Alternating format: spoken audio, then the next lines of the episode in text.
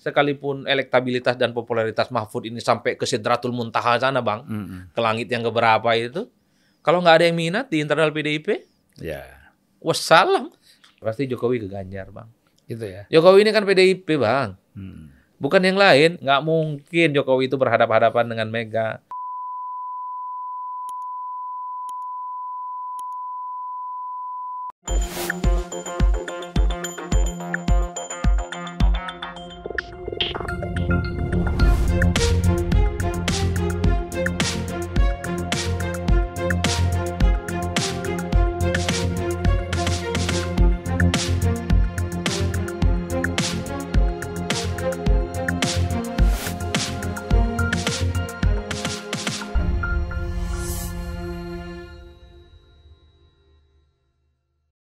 Assalamualaikum warahmatullahi wabarakatuh. Waalaikumsalam warahmatullahi wabarakatuh. Selamat datang Mas Adi Prajitno Siap, Bang? ya. Dan kami terima kasih di tengah-tengah kesibukan tapi sempat hadir juga kita berdialog. Kalau Bang Zulfan yang minta datang, susah lah kita nolak ini, Pak. Tapi kan memang persoalan bangsa kita ini memang perlu terus kita pikir Betul, dan betul. kita bahas ya, eh, Mas Adi. Nah ini kan sekarang yang kita lihat Mas Adi ya, Hmm. eh, kayaknya sudah mulai jelas ini pasangan-pasangan capres ini. Hmm. Kalau eh, misalnya berapa momen kita lihat Ganjar sudah mulai jalan-jalan bersama dengan Pak Nasaruddin Umar, Iya, iya. Imam Besar Istiqlal kan gitu. Di Gorontalo ya. Di Gorontalo Iya. sudah duduk bersamaan kan dan dan bahkan eh, dari awal sih kita sudah mendengar, mencium itu. Hmm. Dan kesannya memang Ibu Mega itu mencari tokoh-tokoh yang Dari NU ya. eh, eh, ya NU dan kemudian senior ya, dan dua kemudian disegani Hmm. ya kan disegani oleh oleh bukan hanya oleh kalangan NU tapi juga oleh kalangan Islam secara meluas di Indonesia Ya, kan ya. gitu. Ya. Nah, kemudian Prabowo ini nampaknya juga sudah mengerucut nih. Ya, kalau kita lihat antara apakah eh, dengan Erlangga Mm-mm. atau dengan Erik. Hmm. Karena saya lihat PAN ini kan sudah mencabut dukungannya kepada Ganjar kan. Hmm. Artinya tidak akan berkoalisi dengan PDIP. Hmm. Kalau tidak berkoalisi dengan PDIP berarti kan dia ke Prabowo, tidak Ya. mungkin ke Anies. Nggak mungkin ya. Nah, sementara dia punya wakil presiden yang sudah dia gadang-gadang, itu kan Erick Thohir. Berarti kalau PAN koalisi dengan Gerindra, maka wapresnya adalah Erick Thohir. Kalau Gerindra dengan Golkar, Golkar. itu bisa Erlangga sebagai Iya, iya. wapresnya. Nah, ini bagaimana pandangan Mas Adi? Atau ada pandangan lain barangkali? Rumit ya. Pertama soal Ganjar Pranowo ya. Ganjar saya kira berbeda dengan Jokowi 2019 Bang ya. Jokowi saat itu petahana, elektabilitasnya sekalipun mencapai belum mencapai angka 60% kan di kisaran angka 50% ya. Jadi pilih wakil yang rada-rada tidak populer, merem saja, ada kemungkinan memenangkan pertarungan. Posisinya petahana. Hmm. Kiai Maruf Amin tidak pernah dibicarakan, popularitas dan elektabilitasnya tidak pernah muncul di survei. Nah, Ganjar banyak orang yang melihat polanya akan sama seperti Jokowi dengan Kiai Maruf Amin kalau dengan Nasaruddin Umar. Hmm. Nasaruddin Umar kan harus kita akui, Bang, nggak pernah muncul di survei. Hmm. Tidak pernah menjadi bahan pembicaraan di elit, Hmm. tidak pernah menjadi pembicaraan di media sebagai sosok yang potensial maju di 2024. Hmm.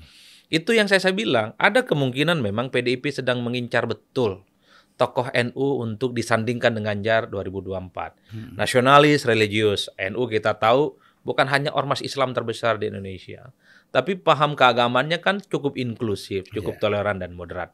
Cocoklah dengan suasana hati yang dimiliki oleh teman-teman PDIP ya. Tapi Iya. ingat, sekalipun hunting tokoh-tokoh dari kalangan Nahdlin, kalau popularitas dan elektabilitasnya ini rendah, Hmm. ini bukan menambah elektabilitas bagi Ganjar, Hmm. bisa jadi beban. Ya. Ganjar saat ini elektabilitasnya di kisaran angka 36 persen. Hmm. Itu nggak aman secara politik. Hmm. Maka posisi cawapres menjadi kunci. Ketika NU dicari, apakah jawabannya Nasaruddin Umar Hmm. yang memang tidak pernah muncul dalam survei? Kenapa tidak Mahfud MD? Kenapa misalnya tidak Hovifah? Hmm. Kenapa tidak yang lainnya, Gus Yahya misalnya? Ataupun Gus Menteri. Hmm. Itu kan tokoh-tokoh NU yang saya kira juga muncul secara signifikan Hmm. atau mantan ketua umum PBNU Kiai Said. Hmm. Jadi bagi saya ini bagian dari sounding publik sebenarnya soal Nasaruddin Umar. Kalau bicara tentang kompetensi, bicara tentang kealiman, bicara tentang pahaman keagamaan, saya kira tidak akan ada yang membantah itu Hmm. soal Nasaruddin Umar. Guru besar bang Iya, di UIN Syarif Hidayatullah Jakarta itu tempat saya ngajar itu. iya. Nggak ada yang bantah. Ahli agama, mewakili non Jawa Hmm. seperti Yusuf Kala gitu itu lengkap. Iya. Tapi ketika bicara tentang popularitas dan elektabilitas, ini tentu menjadi suatu hal yang serius karena Ganjar baru 36 persen. Beda ceritanya kalau elektabilitas Ganjar itu 50 persen ke atas. Jadi sekalipun wakilnya nggak muncul secara signifikan di survei, relatively akan leading seperti Jokowi dan Maruf Amin di 2019. Jadi siapa itu bayangan yang, saya. siapa yang tepat kira-kira untuk Ganjar ini wakilnya? Kalau bicara tepat secara ideal dan survei ya ada Hovifah dan Mahfud MD. Hmm. Karena dua orang ini sejak lama dikaitkan dengan Pilpres, Bang. Iya. Mahfud populer mendapatkan momentum karena berani mengungkap ya persoalan-persoalan kejanggalan di Menteri Keuangan. Wah, siapa yang tak kenal Mahfud MD? Tapi kan rasa-rasanya belum ada yang berani untuk membackup Mahfud MD untuk bisa maju bersama Ganjar Pranowo. Dan elektabilitas Mahfud muncul di Cawapres. Iya. Orang juga kenal. Paling tinggi. Betul. Selalu tinggi. Tapi kan problemnya, sekalipun elektabilitas dan popularitas Mahfud ini sampai ke Sidratul Muntaha sana, Bang, Hmm. ke langit yang keberapa itu, kalau nggak ada yang minat di internal PDIP, Ya. wassalam. Ini yang kemudian menjadi cukup Kira-kira nggak minat itu kenapa ya? Ini agak lucu nih. Ya tentu teman-teman PDI yang tahu. Iya. Mungkin Mahfud terlampau pintar ya. Terlampau pintar untuk bisa menjawab ini Atau semua. terlalu, berani barangkali. Atau jangan-jangan terlampau berani, terlampau bersih juga gitu. Tapi kita tidak pernah tahu. Atau jangan-jangan memang Nasaruddin Umar ini punya kontribusi penting Hmm. ke PDIP gitu ya. Dianggap sebagai orang yang kan kalau kita melihat statement-statementnya Pak Nasar dulu sering memberikan pembelaan-pembelaan ke PDIP, Hmm. ke Mbak Mega kalau tidak salah ya, semoga saya tidak salah. Orang yang berani pasang badan ketika Mbak Megawati itu diserang, ketika kemudian PDIP juga dis- sering dikritik oleh kelompok-kelompok yang selama ini memang berseberangan dengan mereka. Hmm. Mungkin juga itu, tapi yang jelas bagi saya persoalan terbesar dari Profesor Dr. Nasaruddin Umar itu soal popularitas dan elektabilitas saja. Ya. Faktor kesolehan, faktor keagamaan, faktor kompetensi, pendidikannya bagus dan mantap, saya kira tidak akan ada bantah. Orangnya sangat Orang santun. NU santun sekali. Santun. Dalam. Wah, kalau ngomong itu Ya. pokoknya Saking- hanyut nih. Saking santunnya, hampir banyak pejabat ya DPR ataupun eksekutif ketika menikahkan anaknya itu sering sekali yang diminta untuk eh, nasihat-nasihat nikah itu adalah dari Pak Nasaruddin. Pak. Nasaruddin Umar, betul. Karena jangan sampai si penasehat ini ya kan menasihatin orang nikah besok dia nikah lagi. Kalau Pak Nasaruddin kayaknya nggak mungkin gitu ya. Sebenarnya kalau bicara rata-rata umum, Nasaruddin Umar itu paket komplit, Bang. Orang NU penting, penetrasinya kuat, Hmm. mewakili non Jawa, Ya. soleh, paham agama. Jadi kalau mau nyerang-nyerang Ganjar Pranowo ada Nasaruddin Ya, ya. Umar. Iya, iya. Iya, punya penetrasi kuat, orang penting di elit-elit NU dan seterusnya. Kelas menengah dan terpelajar Oh udah iya, mengenal baik lah. dia. mengenal baik, kenal semua orang. Cuman satu-satunya PR besarnya itu belum pernah muncul di survei. Popularitasnya tak ada, elektabilitasnya ada, nggak ada. Kalau kita melakukan survei, kan ada pertanyaan terbuka, gitu ya. Kita tanya kira-kira yang muncul dalam pikiran masyarakat kita itu siapa yang layak jadi capres dan cawapres. Nasaruddin Umar sampai saat ini itu belum pernah muncul dalam radar pencapresan. Tapi saya nggak tahu kalau ke depan misalnya sudah mulai muncul deklarasi, mulai dukung relawan-relawan, dukungan-dukungan ataupun acara bersama dengan Ganjar Pranowo, mungkin secara perlahan akan mulai menjadi perbincangan publik. Orang sudah mulai peduli dan tahu itu siapa Nasaruddin Umar. Hmm. Pertanyaannya adalah apakah dalam rentang waktu mulai Mei 2023 ini cukup waktunya untuk melakukan kampanye sampai bulan Februari tahun depan, Bang. Hmm. Agak rumit, memang nggak mudah. Tapi yang jelas kunci utama siapa pun pendamping Ganjar itu harus sesuai dengan keinginan Megawati Soekarno Putri. Iya. Percuma pintar, percuma hebat, percuma alim, atau percuma keren seperti Mahfud MD. Kalau tak masuk nominasi, selesai dan Iya, iya. wassalam. Jadi memang faktornya itu adalah di Mbak Megawati Soekarno Putri. Ya, kalau Ganjar kita udah paham tadi ya. Mm. Posisi yang ter- yang paling tepat itu tadi dengan si Mahfud MD misalnya atau Hovifah kan gitu. Iya, kalau iya. bicara kalangan eh, NU, NU gitu ya. NU dan ya Islam tradisional Nusantara kan kata Betul, betul. Nah, persis, persis. nah sekarang Prabowo kalau kita lihat ya, bagaimana Mas Adi melihat misalnya Prabowo dengan Gan- eh, dengan eh, Erlangga? Ini agak rumit juga ini, Bang. Mm-mm. Saya ingat persis pernyataannya Hashim beberapa waktu yang lalu. Kalau Muhaimin memang cocok, dianggap pantas untuk bisa mendampingi Prabowo Subianto, mestinya Agustus tahun lalu, Bang, Mm-mm. dideklarasikan. Tapi pada saat yang bersamaan kayaknya Prabowo ini nolak-nolak halus juga ke Erlangga Iya. dan siapa namanya Erick Thohir. Mm-mm. Prabowo mungkin akan ngomong dia bahwa faktor kekalahan nyapres dua kali berturut-turut Mm. kalahnya itu nggak ada jawabannya di Alangga dan Erick Thohir. Kalah di Jawa Timur dan lemah di kalangan NU. Mm. Jadi Erick Thohir itu nggak bisa mengamplifikasi itu. Erlangga itu tidak bisa mengamplifikasi itu. Mm. Untuk menambal lubang leb- lebar yang saat ini ditinggalkan oleh Prabowo Tapi Subianto. Erik kan satu pernah menjadi ketua HUT, oh iya, NU. iya. kemudian sudah diakui sebagai anggota Banser, sudah ikut latihan itu Betul, apa? betul. Merayap-rayap itu kan? Bahkan masuk rekomendasi PBNU sebagai cawapres. Ah. Tapi NU nggak begitu, Bang. Antara elit dengan di bawah itu sering kali nggak nyambung. Hmm. Elit ke barat, basisnya ke timur. Ya. Itu susah apalagi elit ini kan dianggap newcomer. Terlampau bypass, terlampau cepat masuk NU-nya. Sehingga kelompok-kelompok NU yang di bawah yang tidak terlampau politik rada nggak nyaman sebenarnya. Kalau NU terlampau diidentifikasi sebagai bagian dari Erick Thohir. Itu yang kemudian membuat jarak antara NU dengan Erik itu seakan-akan nggak nyambung. Jadi sekalipun misalnya Erik itu dianggap orang sudah dekat dengan NU, jadi ketua NU, sahabat dan seterusnya, itu nggak penting bang, karena suasana hati di bawahnya nggak di situ.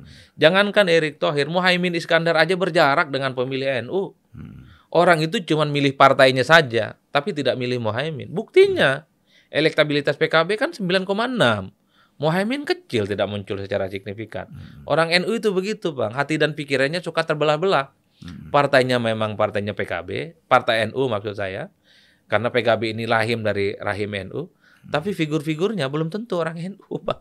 Apalagi NU-nya baru pendatang, apalagi NU-nya itu sertifikasi. Dulu ada PKNU nggak lolos juga ya?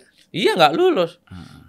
Kurang apa Mahfud MD itu bang? Tapi dianggap tidak NU bang, coba bayangkan. Itu pernyataan Romi loh. Kenapa dia ditolak jadi wakilnya Jokowi 2019 yang lalu? Termasuk Agil Sirat juga menyatakan itu kan? Betul. Hmm. Makanya saya bilang tadi kalau soal NU nggak NU itu agak hati-hati. NU memang penting, ormas terbesar, pikirannya moderat. Hmm. Tapi kita flashback sedikit 2004. Kiai Hashim Muzadi dengan Mbak Mega saat itu berpasangan kalah sama SBY. Padahal saat itu Kiai Hashim adalah ketua umum PBNU. Wiranto dengan Pak Iya. Salahuddin Wahid. Dengan Gus Solah, Wiranto Gus Solah. Gus Solah kita tahu adalah adiknya Gus Dur. Hmm. Kalah juga sama SBY. Dan saat itu orang-orang NU banyak itu ada NU, itu NU semua NU. wakilnya. NU. Yusuf Kala NU juga. Bet- tapi NU yang agak ke pinggir, eh, Ya. bukan elit, Ya. hanya pengurus wilayah. Kalau Gus Solah ya di pusat, Elit di HMI dan di nasional, tapi di NU bukan elit. Ya. bukan, bukan. Kan itu. Bahkan Hamzah Has, Ah, iya kan?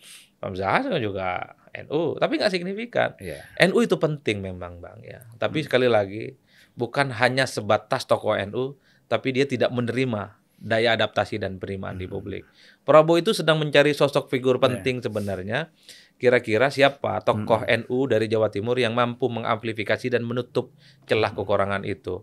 Tapi itu secara ideal. Tapi secara politik bingung juga Prabowo. Tidak bisa semaksimal mungkin memilih calon-calon yang sesuai dengan hatinya. Anggap saja Hovifah masuk di situ, Bang. Tapi bagaimana dengan partai pendukung yang lainnya? Muhaimin pasti nggak mau. Hmm. Erlangga apalagi pasti nggak mau. Ya. Erick Thohir juga nggak mau. Kan begitu ceritanya. Apalagi Mahfud yang dipilih misalnya. Kan Mahfud juga sempat dikait-kaitkan dengan Prabowo Subianto loh. Mm, mm. Tapi kan pasti ada reaksi yang keras. Ya. Memang Mahfud siapa? NU-nya aja tidak diakui oleh, oleh PKB kan. Waktu di 2019 yang lalu. Iya. Itu pengakuan Romi yang testimoninya sampai sekarang viral. Mm. Itu artinya apa? Prabowo memang butuh sosok yang bisa eh, apa namanya menutupi kelemahannya selama ini. Tapi sekali lagi Pak Prabowo ini kekurangan partai. Kalau partai-partai yang selama ini dekat itu angkat kaki. PKB kalau angkat kaki susah cari penggantinya, Bang. Belum tentu PAN langsung merapat, Mm. belum tentu juga Golkar itu langsung merapat kan kira-kira begitu. Di antara kerumitan-kerumitan ini kalau mau jujur ya sudahlah tutup mata. Ya. Prabowo dengan Erlangga ikat udah. Dengan selesai. Erlangga. Kenapa dengan Erlangga? Ketua umum partai, Bang. Ya. Saat ini Golkar itu runner up. Perolehan kursi di DPR itu nomor dua. Jauh ketimbang partai-partai yang lain gitu loh. Udah apa lagi? Kan Dan- yang dicari dan adalah di Jawa mesin Timur partainya. mungkin eh, perolehan suara Golkar cukup tinggi ya. cukup tinggi dan signifikan.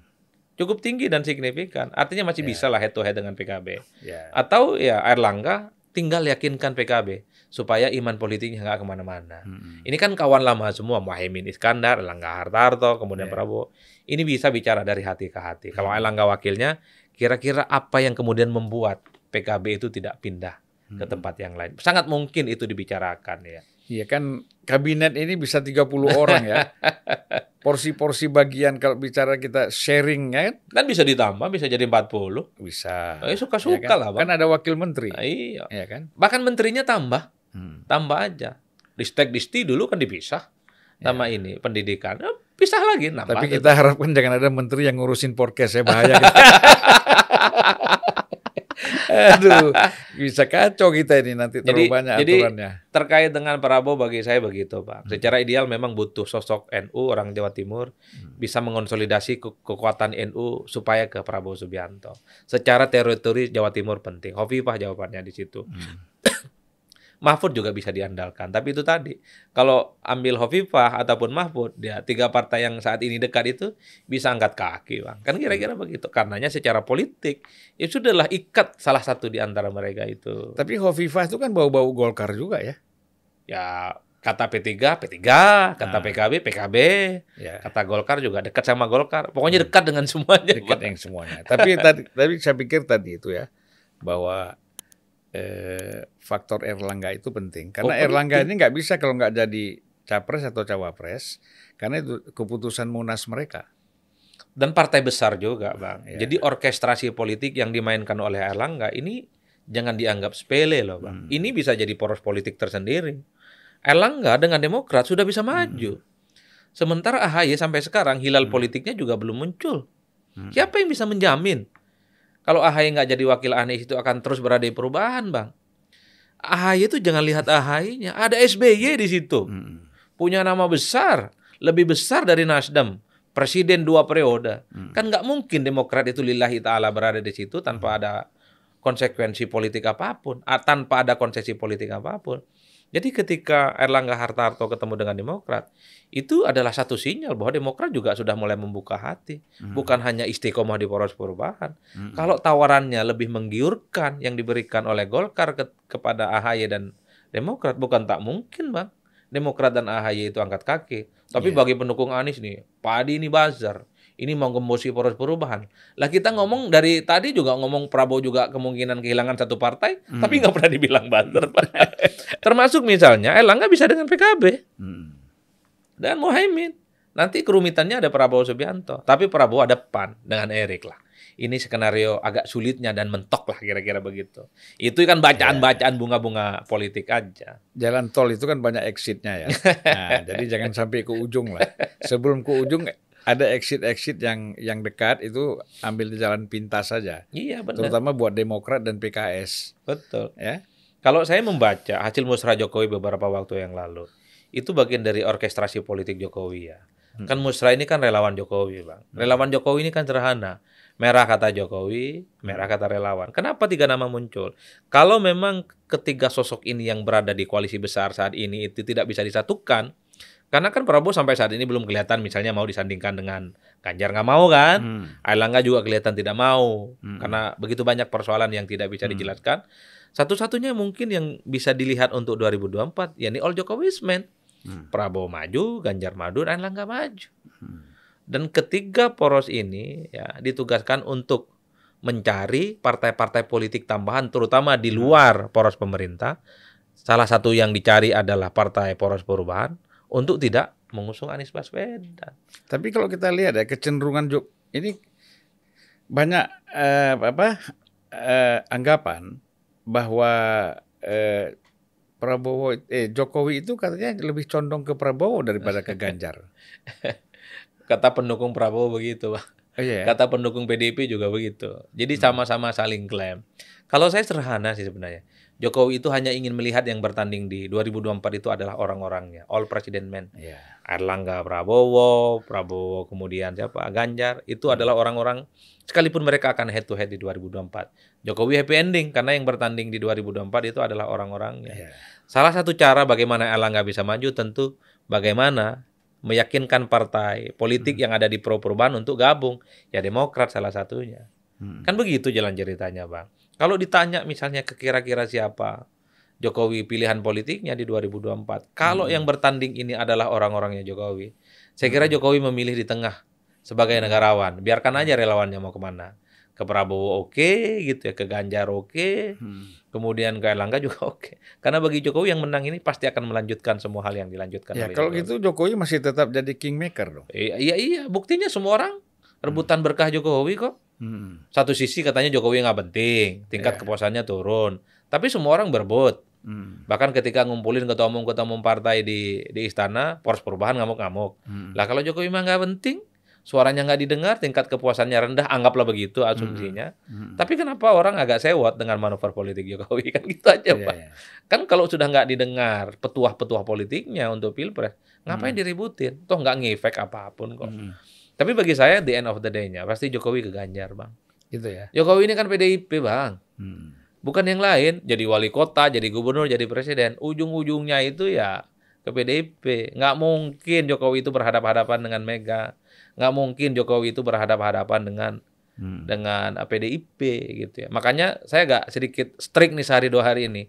Jadi calon-calon yang lain itu jangan terlampau ngarep juga dapat dukungan Jokowi. Jadi Ya. tidak tidak mungkin berhadapan, tidak juga mungkin saling membelakangi ya. Betul, betul. Bahwa sekarang Jokowi ngasih endorsement ke banyak nama di luar Ganjar seperti Prabowo dan Erlangga, iya kan belum didaftarkan ke KPU. Tapi kalau sudah resmi daftar ke KPU, Bang, Ganjar dapat tiket, Prabowo dapat tiket, Erlangga dapat tiket gitu, ataupun mungkin poros perubahan dapat tiket. Pasti PDIP akan memfatwakan kepada seluruh kadernya tegak lurus untuk mendukung pemenangan Ganjar. Apa Mbak? Apa bisa Jokowi tidak tegak lurus, Bang? Masih main enam kaki, empat kaki ke Hmm. banyak calon itu yang saya bayangkan. Kecuali memang Jokowi juga ingin hadap-hadapan Hmm. dengan PDIP dan Ganjar di 2024. Tapi bagi saya ini rumit dan nggak mungkin. Makanya saya ngomong, jadi teman-teman yang mau maju di 2024 entah itu Prabowo ataupun Erlangga ataupun Anies, jangan pernah berharap dapat tuah Jokowi kalau sudah resmi daftar ke KPU. Hmm. Jokowi itu ya bajunya merah, Bang. Hmm. Bukan kuning, bukan coklat, bukan biru. Iya. Itu saja menurut saya. Nah, jadi mulai saat ini teman-teman di luar Jokowi, di luar PDIP ini harus mulai move on, menyusun batu bata kekuatan politik di 2024 dengan atau tanpa petuah politik Jokowi. Kalau dapat dukungan dan petuah Jokowi, alhamdulillah. Kalau tidak dapat dukungan, ya nggak apa-apa. Kan sudah dipersiapkan dari sekarang. Ketimbang panik di akhir, kemudian galau nggak karu-karuan, itu kan repot. Jadi harus dipersiapkan. Prabowo harus mempersiapkan, Erlangga harus mempersiapkan di 2024 itu bisa tanpa dengan petuah Jokowi. Jadi kembali lagi ya, kalau misalnya tadi all Jokowi's men, itu kan berarti Anies tidak ikut dan pernah Mas Adi mengatakan Hmm. ya tidak sangat tidak menarik kalau pemilu itu tanpa Anies kan? Betul. Kan betul, Ah, Bang. ah. Kalau tak ada penantang, kalau Hmm. tidak ada kubu oposisi, memang nggak menarik. Hmm. Makanya saya membaca hasil musrah itu kenapa tiga orang ini all Jokowi's men, Bang. Dengan asumsi Anies nggak maju. Makanya siapa pun yang bertanding ya Jokowi happy. Hmm. Tapi beda ceritanya. Kalau poros perubahan dapat tiket, ngotot maju, iman politiknya tidak berubah, Hmm. sekalipun begitu banyak gitu, ada huru hara politik di sekitarnya, Hmm. ada yang jadi tersangka dan terusnya. Saya kira Jokowi akan bicara dari hati ke hati ke elit-elit partai ini, Bang. Hmm. Akan bicara dengan Mega, akan bicara dengan Prabowo, akan bicara dengan Erlangga, dengan Muhaimin, dengan Zulhas, dengan Mardiono menyatukan kepentingan politik mereka. Bagaimana cara melawan kubu perubahan. Kan itu saja. Saat ini memang orkestrasinya all Jokowi's men. Hmm. Harapannya poros perubahan tak ada. Hmm. Tapi kalau poros perubahan ada, saya kira endorsement para relawan itu. Titik-titik dukungan Jokowi saya saya kira tidak akan bersayap ke banyak begitu orang. Bahasa saya sih, Bang. Sebenarnya orang-orang surga itu seperti Mas Adi ini. Kenapa itu, Bang? Banyak pengamat-pengamat ini orang-orang baik ya, orang yang selalu eh, mencerahkan. Orang yang mencerahkan itu kan pasti orang-orang yang dinilai oleh Tuhan itu orang-orang yang sangat besar manfaatnya Amin. eh, bagi masyarakat. Ya kan? Tidak dibayar, berpikir keras, ya kan? Baca buku bukan untuk diri sendiri tapi untuk masyarakat. Ya, Nah, kita mendoakan para pengamat-pengamat ini semua, ya, baik pengamat politik, ekonomi dan hukum dan lain-lain, itu semuanya adalah masyarakat-masyarakat langit Ah. dan masyarakat yang selalu ada di surga. Amin. Terima kasih. Assalamualaikum warahmatullahi wabarakatuh. Waalaikumsalam warahmatullahi wabarakatuh.